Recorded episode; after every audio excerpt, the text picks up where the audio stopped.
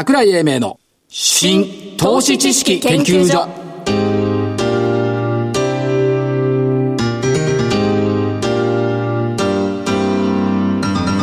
この番組は NPO 法人日本 IFA 協会の協力でお送りします。こんにちは。新投資知識研究所所長の桜井英明ですそして、えーお相手は日本 IFA 協会のお正木明夫です。よろしくお願いいたしまあす。紹介しなきゃいけなかったそうなんですよ。すいませんねでも大丈夫です。え慣れたね成長してきました。慣れましたね。はい。ということで、えー今日日経平均96円高ということで、えー権利配当値分をもう2日で埋めちゃった、ということですから、まあ、これひょっとして、月末年初来高値ってもありかな？っかと思ってるんですけどね。ていう感じですよね。商いも膨らんできたし、2兆7400飛び3億円。ですよね。過去、権利日から1ヶ月後の日経平均って、中間期期末ごとでいくと、お3月は安かったんですよ、1ヶ月後。その前は2年間高いんですよね。だから、次の1ヶ月期待ができるんじゃないの？むしろ中間期の方がはい埋めるの早いんじゃないですか？えーっと、去年の9月は、えー配当値分114円。これ埋めて、4週間後681円高。一昨年の9月、えー110円の権利配当値分を埋めて、4週間後945円高。今年これに行く似てくるんじゃないかという気はしてるんですけど。これね、らえ今回ね、900円上げると21,200円なんだよね、来月。お 近づいてくるじゃないですか。計算だけはできる。十何ヶ月続けて2万3000円って言ってた人が。そうですよ。で、えーっと、やっぱりね、株式市場は雑音の中で生きている。はい。うんということを朝考えまして。瞬間的に不協和音の単音にね、反応してるんじゃないの。おーね、だけど、本当はね、ベースのようなものをね、こうちゃんとした和音をね、反応しなきゃいけない。なるほど。だこの不協和音っていうのは多分ね、えー、まあ、地政学リスクだとか北朝鮮だとかカタルーニャ州だとかなんだろうと思いますよ。でもベースはアメリカの金利動向と金融の状態なんじゃないのそもそも、そもそも地政学的リスクで株下がったことないもん。という感じがしてますよね。だからよく言ってるのが、えー、使用抹殺ではなく本質をという格言がようやく生きてくるんじゃないかと。で、今朝嬉しかったのはね、FX の倍率上限下げ。倍率？ようやくここに手をつけ始めたか。な25倍なんていうね、これでも下げた方じゃん。前100倍だったんだからそう。ですね。で、たくさんの人が困ったでしょ、で、これ25倍にしてもまだ困るのよ、下がった時が。10倍だったらそんなに損失ない。でも株の信用取引3倍ですからね。ですね。うん。これがね、この仮樹がね、やっぱり相場をね、尻尾が追っかけてるっていったところがありますから、これいい方向じゃないの？っと思いますけどね。ていう感じ。はい。だから日経読んでて、今朝、為替離れする日本株、はい。うんありましたねあ。りました。トピックスとドル円相場、年初から連動しにくくなった。株高円安の構図が変わってきた。去年まででしたね。為替と日経平均。そう。で、これはね、覚えておくべきだと思う。ソニーは、15年前に1円の円高が 80, 80億円の現役要因だった。はい。今、1円の円高が35億円の増益要因だ。だからあんまり円高だ円高だってビビることもないし、で逆に言うとね、円安になると株下がる局面ってくると思うんですよ。いや、そこですよね。はいうん。本来は懸念しておくべきことは。だから昭和バブルだってね、あれ円高局面で起こったっていうのはこれ記憶から薄れてるから。だ 昭和バブル知ってる人が減ってるからですよ。からなんで円安で株が上がるんだっていう、これどっかで是正されれば良くなってくるんだろうという感じがします。というところで、ですねはいえーっと、銘柄振り返り。はい。やりますすいません。先に謝ります。これ、正木さん株選ぶの得意だよね。日経平均さ、上がってんのに、上がってるって言っても、その時の水準よりかも、あ下がって上がってんですよ。下がったかったですね。じゃあまあ行きましょうか。はい任天堂泣くなよ。42,890円から41,570円。申し訳ありません。何が次のリーディングストックよ。バツ。キーエン、キーエンス。6230円から、えー、59,130円。まあ、一週間ですからね。社員の年収日本一だって株価が上がんなきゃしょうがないいやいやいやいやこれからですよ。で、言っときますよ。はい正木さん、バツバツよ。ですよ。ね？はい。で私の方。どうぞ。ランドコンピューター。7、えっ、と、3924。1490円から1499円。9円。9円ばっかし上がった。うんでもプラス。これは絶妙だったね。PCI ホールディングス。これはすごかったですね。2773円から3300円。ストップ高を交えて、急騰。今日も勉強にしに行ってきましたよ。うん、PCI 見に行きましたけどね。リファインバース6531、2583円から2700飛び7円。今日切り返して、今日ね。ギリギリセーフ。そして、大また銘柄勝ちになってた。4004昭和電工、3320円から3590円。丸4つときたもんだ。ですね。まあ、この違天才じゃない？天才だね。うん自分で言うのもなんだけど世の中に、あの、一年のうち何回かあるんだよね。こういうことがね。でこれ続くのよ。お続く？丸がね、3ヶ月ぐらい続くのよ。あ、そう、うん、今までの例からいくと。わかりました。そこからドツボに入るかどうかは別にして期。待しましょう。はい。じゃあ、今週の行きましょう。今週。ゾウさん、どうぞ。ゾウさん一つ。はい。えー、ポーラ・オルビス。はい。えー、4927。はいえーっと、9月のね、22日に3240円、あの、あさえー9月の12日にね、3695円、年初来高値つけてるんですよ。はいそこからずるずるずるずるっとこってきちゃって、ええ3260円台だったんで、はいまあこれ、10月3日に決算発表もするし、はい決算の中身いいんで、これにします。中身いいんでってまだ決まってないよ4927発表してないんだいやいや、あの、過去の。あ過去がねうんはいだから、大いに10月3日も期待できるかなとはい思いまして。なんか弱気だね。4927下がってる銘柄に行くって弱気だね。いえいえ、先週の反省であそうす。ですかはい。じゃあ、アリさんいきます。どうぞ3917アイリッチ。おやっぱりね、これインターネットを通じた価値の創造ってやっぱすごいなと思って、鹿児島で IR 一緒にやって聞いてきたんですけども、今回、今後のポイントはね、電子地域通貨だね。ありそうですね。うん、これは面白かった。面白かったですね。アイリッチ。うん。まあ、売り出しも、株の売り出しもね、やってますし、はい将来に対する布石があるなという感じ。それから、もう一つは、ナノキャリア。お久しぶりに。ノーベル賞ウィーク。来週は。それ。いやーな、可能性は薄いと思いますけどね、もし日本がね、日本ノーベル賞でも取るようであれば、はい。片岡先生とか出てくると面白いかなっていう、ナノキャリアはい。といったところですね。あとは、ハラハラドキドキが好きな人。ワクワクとは言いません。ハラハラドキドキ好きな人。4563アンジェス。上場継続の銀がついてる。まだついてて。まだついてる。だから上場継続の疑義だけど、まあ、遺伝子治療薬、重虚血腫の薬もこれ医師主導の研究終わったでしょ、次の展開っていうのがやっぱなんかないのかねっていう感じがして、えー参考銘柄ね。上場継続の銀がついてるから、ね参考銘柄がアンジェスその方がよろしいと思いますね。というふうにしております。はい以上、3銘柄です。はいということで、えーこの後本日のゲストのご登場ということです。はい。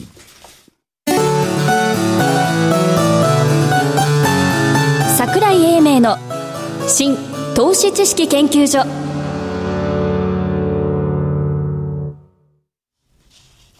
それでは本日のゲストご紹介しましょう。証券コード6090東証マザーズ上場のヒューマンメタボロームテクノロジーズ株式会社代表取締役社長菅野隆二さんです。菅野社長よろしくお願いしますこ。ちらこそよろしくお願いします。よろしくお願いします。ヒューマンメタボロームテクノロジーズっていう社名ですけども、マーケットでは HMT っそうですね。ていう方がええ、通りが HMT に。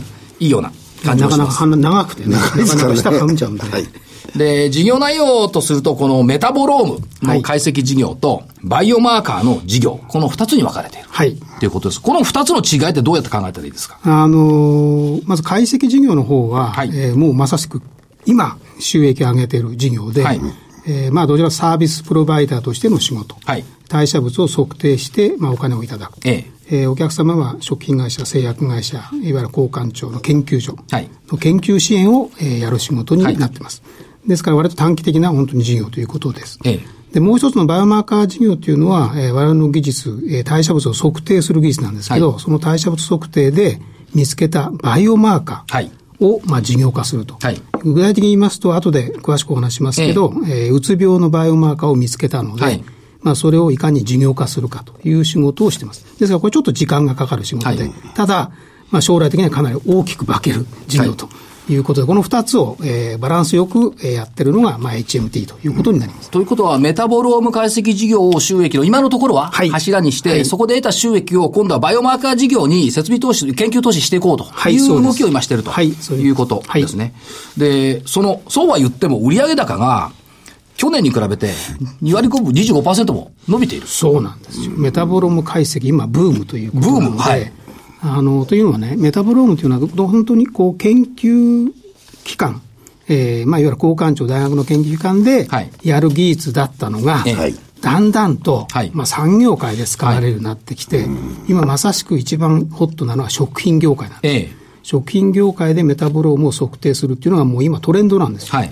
まあ、特にあの機能性食品の、まあ、いわゆる表示ができるようになった関係もあって、えいろんな食品関連の会社が、まあ、そういったことでの、まあ、より、えー科学的なエビデンスを取りたい。とはい。いうことからですね、メタボロームでそれをアプローチしようという会社がまあ増えてきて、まあ、ようやくその産業界にまあ使われる、もともと製薬会社はよく使うんですけども、ええ。まあ、使われる技術に変わってきたというところが一つのトレンドで、だから今までのだからこうアカデミアの、えービジネスからちょっと産業界がそれに加わってくるということで、まあ、成長が加速されてるんだと思います。だいぶ裾野が広がりますね。スポーツ、食品、睡眠、ストレス、それから腸内細菌。はいいろんなものがこう出てきてるそうなんですよ。というこれからやっり。ぱり今、こう、まあよくそのヘルスケアっていうね、はい言葉がありますけど、ヘルスケアってなんかいわゆる健康産業と。で、そのまさしくですね、そのさっきのその睡眠、ストレス、はいえー食品、まあそういったものがですね、まあスポーツね、まあそういったものと関係するんですけど、はいこれが具体的に代謝をこう変えてるわけですよ。えーその変わったがどう変わってんのか。ええ。えー何をやったらどう変わるのか、はい。で、それがどう健康に結びつくのかっていうようなことをですね、まさしく研研究して、そのはい。エビデンスを取ろうというのが、まあ今一つの流行りなんですよね。なるほど。まあそういったことで、まあ仕事がもう本当に急速に増えてきてるっていうのが現実だと思います。だから普通はバイオの貸しさんですと、業績ってほとんど聞かないんですけど、一応聞いてみました。ああありがとうございます。はそれから、もう一つ、ヨーロッパ、特にこれオランダですよね。はい来電市。はいここに、えっ、と、子会社をを出されて拠点を作られました。そうですねこの意図は何なんでしょあの、まずあの、ヨーロッパはこの代謝の解析のマーケット割と大きいんですよ。はいもともとメタボローム解析ってヨーロッパから始まったと言ってもいいので、はいまあそういったまず市場があって、まあ今まで我々は拠点持ってなかったので、はいまあアメリカに実はあのボストンに拠点出して、ええまあアメリカでやって、まあようやく1億円ぐらいの、まあ事業になってきたわけですけども、まあこの成功例をヨーロッパにそのまま展開しようということで、えー7月にヨーロッパに、えーオフィスを開所しました。で、これなんではい。オランダのかってね、そうなんですよ。オランダっていやだと思うんですけど、これはね、やっぱ今、やっぱりその、例えばヘッヨーロッパのヘッドクォーターをはい。どこに出すかっていうと、大体スイスかオランダなんですよ。えええなんでかっていうと、やっぱり、えー中心的な、物理的な中心っていうのと、はい。あとあの、ランゲージ的な文化の中心っていうのはい。を考えると、オランダが一番ニュートラルなんですよ。はいで、スイスは結構高い。なるほど。オランダ比較的安い、まだね。はいはいえー、従って、まあ、オランダっていうのが、まあ、一般的だと思う。で、オランダの中のまたライデンっていうのが、あの、シーボルトって。そうなんですよ。はいだから、ライデンとシーボルトが結びついて、しかも東インド会社でしょ、うわ、オランダってすごい目の付け方だなって思ったんですよ。そうなんです。あの、特に日本は、はいやっぱり、こう、日本びいき的なところがあるので、ええーライデンってやっぱその市がいいんですよ。はいですから、開所式にあの、ライデン市長が来てくれまして、そのようですね。ヘンリー・レンフェリンク市長。そうなんです。まあ、そういった意味ですごくこう注目をされてましてですね、まあ、いろんな形であの、支援をしてもらえるというしかもオランダの日本の大使までがそうなんですよ。出ておられる。やっぱりオランダって、まあもともと日本とオランダってね、はいまあ関係がいいということもありますけど、特にライデンが特にそういったええ関係性が非常に高いので、あの、まあ今回そのライデンに出ることで、まあいろんな形でですね、はいあの、支援してもらえる可能性が高いんですよね。ヨーロッパの展開をこれ加速していくと。そうですねメタボローム解析事業ということですね。もちろんメタボロームだけじゃなくて、はいあの、まあ、このバイオマーカー事業でも、ええまあやっぱ海外展開していくので、はいまあその時の拠点としても、まあ当然のことながら、えー役立ってもらえるというふうに思ってます。なるほど。パーキンソン病の早期診断マーカー、これも探されている。そうです。はいあの、これ、順天堂大学さんとの共同研究で、ええーまあ、早期診断できるマーカーを探そうということで、まあ、一応成果が出て、まあ、はい論文も出ました。はいまあ、これから具体的に実用化になっていきますけど、ええまあ、これ、実用化はまあどういうふうにしていくのかって、まだまだ決まってるわけじゃないですけども、はいまあ、そういった発見に、えー貢献できたということになります。かなりの難病ですからね。そうなんですよ所長、あと、医薬品の製造販売業、卸売販売業の認可も取得されましたけども、そうなんです。この意図は何なんですか？これはね、もともと HMT って会社ができたときは、はい。そのバイオマーカー事業っていうのは、こういわゆるこうライセンスをして、はい。えーまあ、そのロイヤリティをもらうとかい。う事業モデルだったんですよ。ところがやっぱり自分たちでそれをやっぱやることが、要するにこう時間的な経過を読むことができるので、まあ、それやるために自社開発をする。はい。で自社開発をやろうとすると、やっぱその今のその認可を取らないと自社開発できないんですよね。なるほど。で、それをようやくまあ取れたとはい。いうこと。で、ですから今後は、えーその自社開発で、まあ、いわゆる進捗味を入れますけど、まあ、PMDA に、はいはい。えーあの PMDA。はい。PMDA に、まあ、相談に行ってですね、まあ、具体的にどういう形でこれを世の中に出していくのかはい。ということの、まあ、相談ができるような、はい。まあ、そういったチケットを、まあ、取ったということですよね。なるほど。それがないともう相談も、相談もしてもらえない。ということですよね。ドアを叩いてドアの向こうに入った。通行証がもらえた。ということですね。そうですで、次に、えーバイオマーカー事業について伺っていきますが、はまあ、HMT さんっていうと、うつ病。そうなんです。のマーカー H- HBT がうつ病じゃないですよ。でうつ病っていうね、うつ病患者さんのバイオマーカーっていうのがビュッとこう頭に浮かんでくるんですが、はい。これやっぱり、世界に3億5千万人おられるうつ病患者さん。はい。どこに誰がいるかなかなか診断キットがない。そうなんっていうのが現実ですよね。そうなんです。え今、こうお医者さんがこう問診で、まあ、そのいわゆる診断するってはいいうことなんですけど、やっぱ客観性がなかなか難しいので、ですねえーまあ、そういった意味でバイオマーカーがあると、いろんな場面で役に立つ。はいで特にあの医療ニーズだと、内科医の先生が、まあ、うつ病かどうかということが判定もしできると、はい。早期診断につながっていくので、それから専門医にまあ紹介するという形で、でそこである程度こう、なんていうのかな、ポテンシャル的なニーズに対して答えることができることになるので、まあ、すごく重要なことが、えーまあ、いわゆるプロセスとしてね、はい。進んでくると思うんですよね。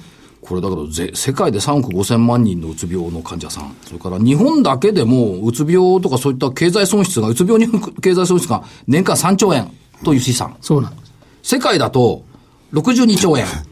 ということは、100兆円近いわけですね、今。そうなんです。これの損失をやっぱりうつ病を見つけることによって減らせる。あの、あと治療をやっぱり確実な治療ができるということはいももちろんあると思うんですけど、はいまあ本当にすごく大きな社会貢献につながっていくんだと思います。だから日本のその働き方改革なんかも、ある意味では、うつ病患者減少に向けてるっていうことになるんでしょうね。これはそう考えていい全くその通りだと思います。でも見つけてあげないと、薬もあげられないし。ええ、その、まあ、薬もね、いろんなその治療方法があるので、はい。まあ、そういった時にもバイオマーカーによって、やはりより的確な、えー治療ができるし、はい。例えば、一番大事なのは薬のやめ時とかね、はい。まあ、そういったものをどうやってその決め決めていくのかっていった時に、こう指標がなかなかないので、はい。ね。結構難しいんですよね。まあ、それが指標があると、それが確実にできていくので、はい。まあ、医療費全体の、こう、いわゆる、えー減少ということもね、はい貢献できるんじゃないかというふそうに思いますね。大きなうん貢献を持っている。ええうん。そういう意味では具体的にその PEA 測定試薬キット。はい。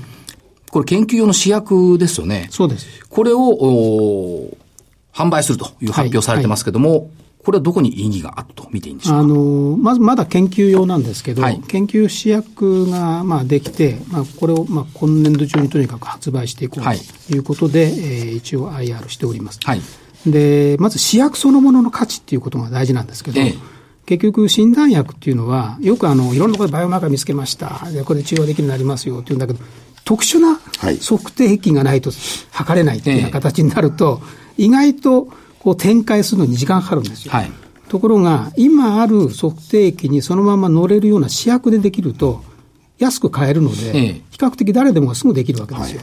要するに設備投資なくできるっていう、はい非常に重要なところなんですよね。それが試薬の価値なんです。で、そうすると何が言えるかというと、3億5千万人に、もう全部に届けることが可能だということになるんですよね。これは患者さんから見ると逆にドアが開いた。すごく大きいと思います。あとお医者さんも比較的か、あの気軽に使うことができるようになると思うんですよね。まあ、そこがかなり大きなところで、で研究用試薬はまだまだ本当にす最終的な試薬じゃないんですけど、はい研究用ができると、要するにお医者さんで、もう俺使ってみたいとはいいうお医者さんが当然いらっしゃいますので、はいその先生がお使い行って、で、これでもこういうところじゃまだちょっとなんかうまくいかないぞとか、ええいうようなことが、本当に臨床現場でええ、どういうことがまだまだ必要なのかということを、あの見ることができるんですね。なるほどそうするとさらにそれを改善して、まあ、最終的なバージョンを出すことができる、はいということただ研究試薬ができるというのはもう本当に大きなステップを踏むことができる。要するに誰でもが使えるように、まあ、なっていくということになります。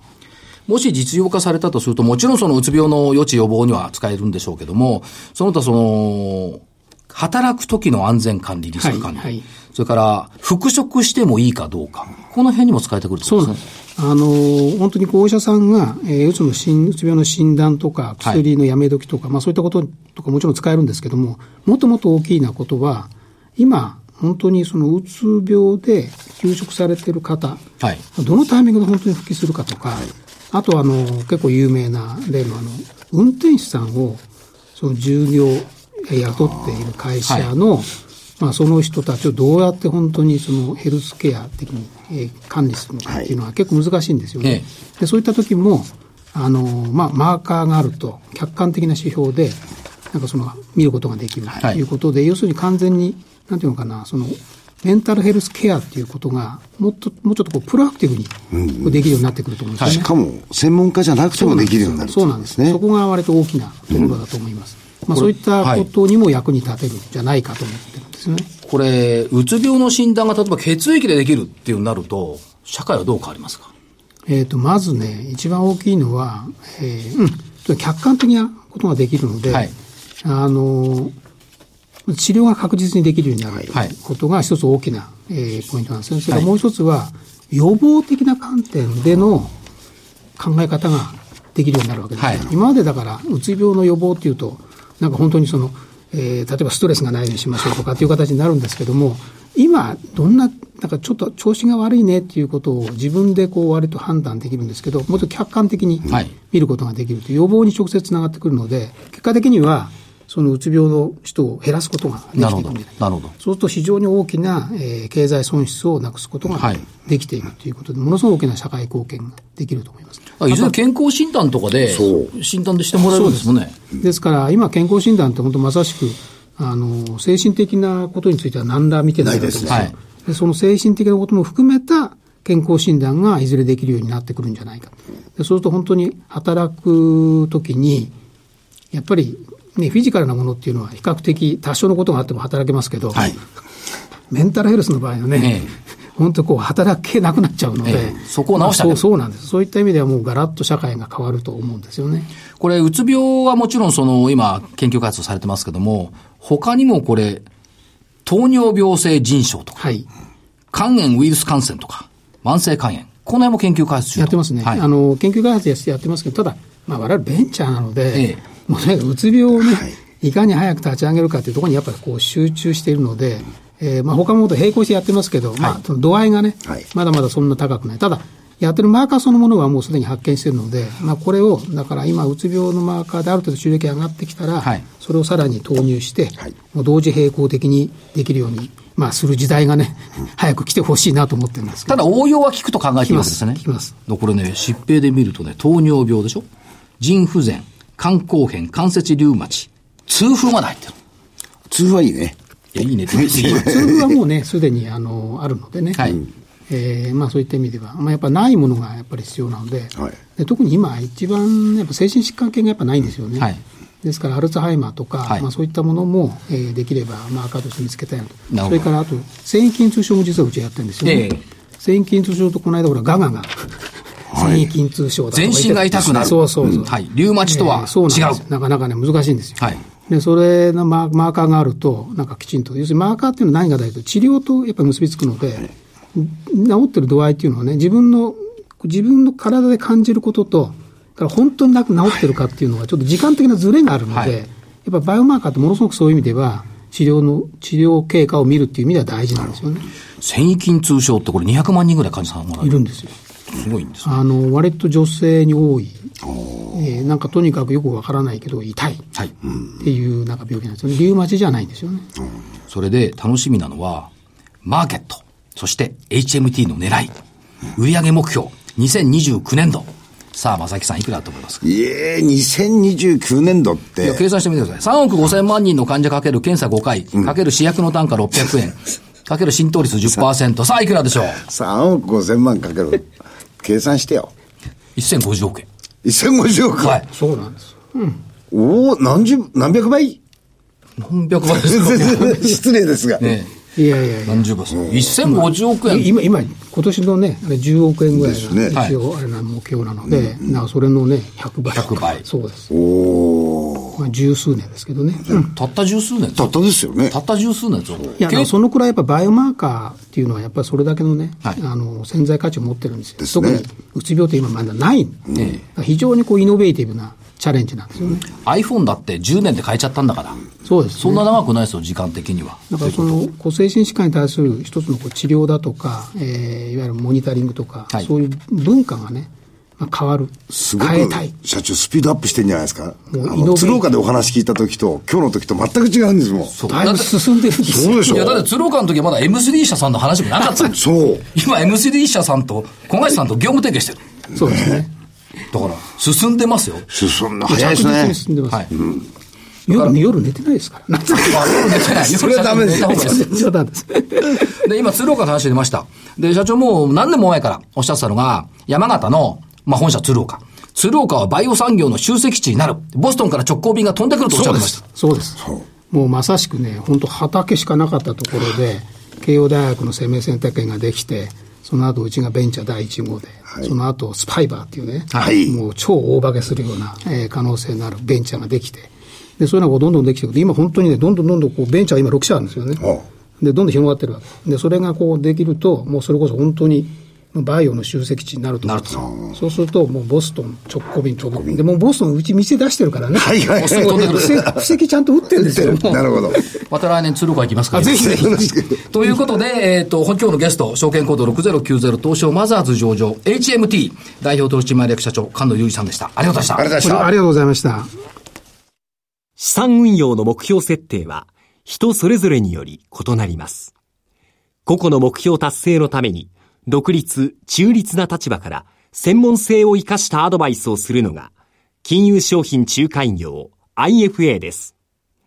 NPO 法人日本 IFA 協会は企業 IR 情報を資産運用に有効活用していただくため、協賛企業のご支援のもと、この番組に協力しております。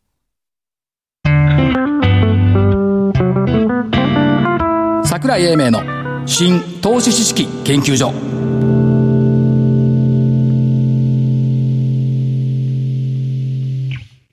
この番組は NPO 法人日本 IFA 協会の協力でお送りしました。なお、この番組は投資その他の行動を勧誘するものではありません。投資にかかる最終決定はご自身の判断で行っていただきますようお願いいたします。つも思うんですけど、はいあっという間に時間が終わる。そうですね。30分で短いですね。ということなんですが、正木さんの方からお知らせ、はいどうぞ。えーそれでは最初に、えー、と10月7日土曜日、えーに、えー桜井さんの株式講演会と企業 IR セミナーをやらせていただきます会場は AP 東京丸の内えーっと千代田区丸の内にございます、えーそこで、えー出ていただける企業さんキャピタルアセットプランニングさんそして、ウィルプラスホールディングさん。この2社の方に出ていただきます。それで、桜井さんのお話もたっぷりと聞いていただけると。こういうふうになってます。お申し込みは、日本 IFA 協会のホームページからお願いいたします。えっ、と、私の方は、はい11月3日、文化の日。文化の日午後1時から、えー JPX& お厚生証券投資セミナー in 大阪北浜。テーマ日本株投資を最適化戦略的な投資手法とは？っていうのを、えー大阪北浜でやります、えー大阪ですよ。会場どの辺なんですか？厚生証券のん。本社、本社。取引所のハス向かい。あっていうところで私が第1部年末に向けての先読み相場動向、えー第2部が JPX 上場商品。それから第3部が木村佳子さん。あ。あ、木村さん。木村佳子先輩、ということで、えー、3部構成、えーお申し込みは厚生証券でも JPX でもどちらでもホームページご覧いただいてということで見ていただければと思います、しかし鶴岡来年行くんですか？来年行きます。フランス料理美味しいんだよな、うんそういう問題じゃない。仕事です。仕事できます。はいわかりました。えー、桜井英明の新投資知識研究所、本日はこの辺りで失礼します。お相手は新投資知識研究所所長の桜井英明、そして、日本 IFA 協会の正木明夫でした。それでは失礼します。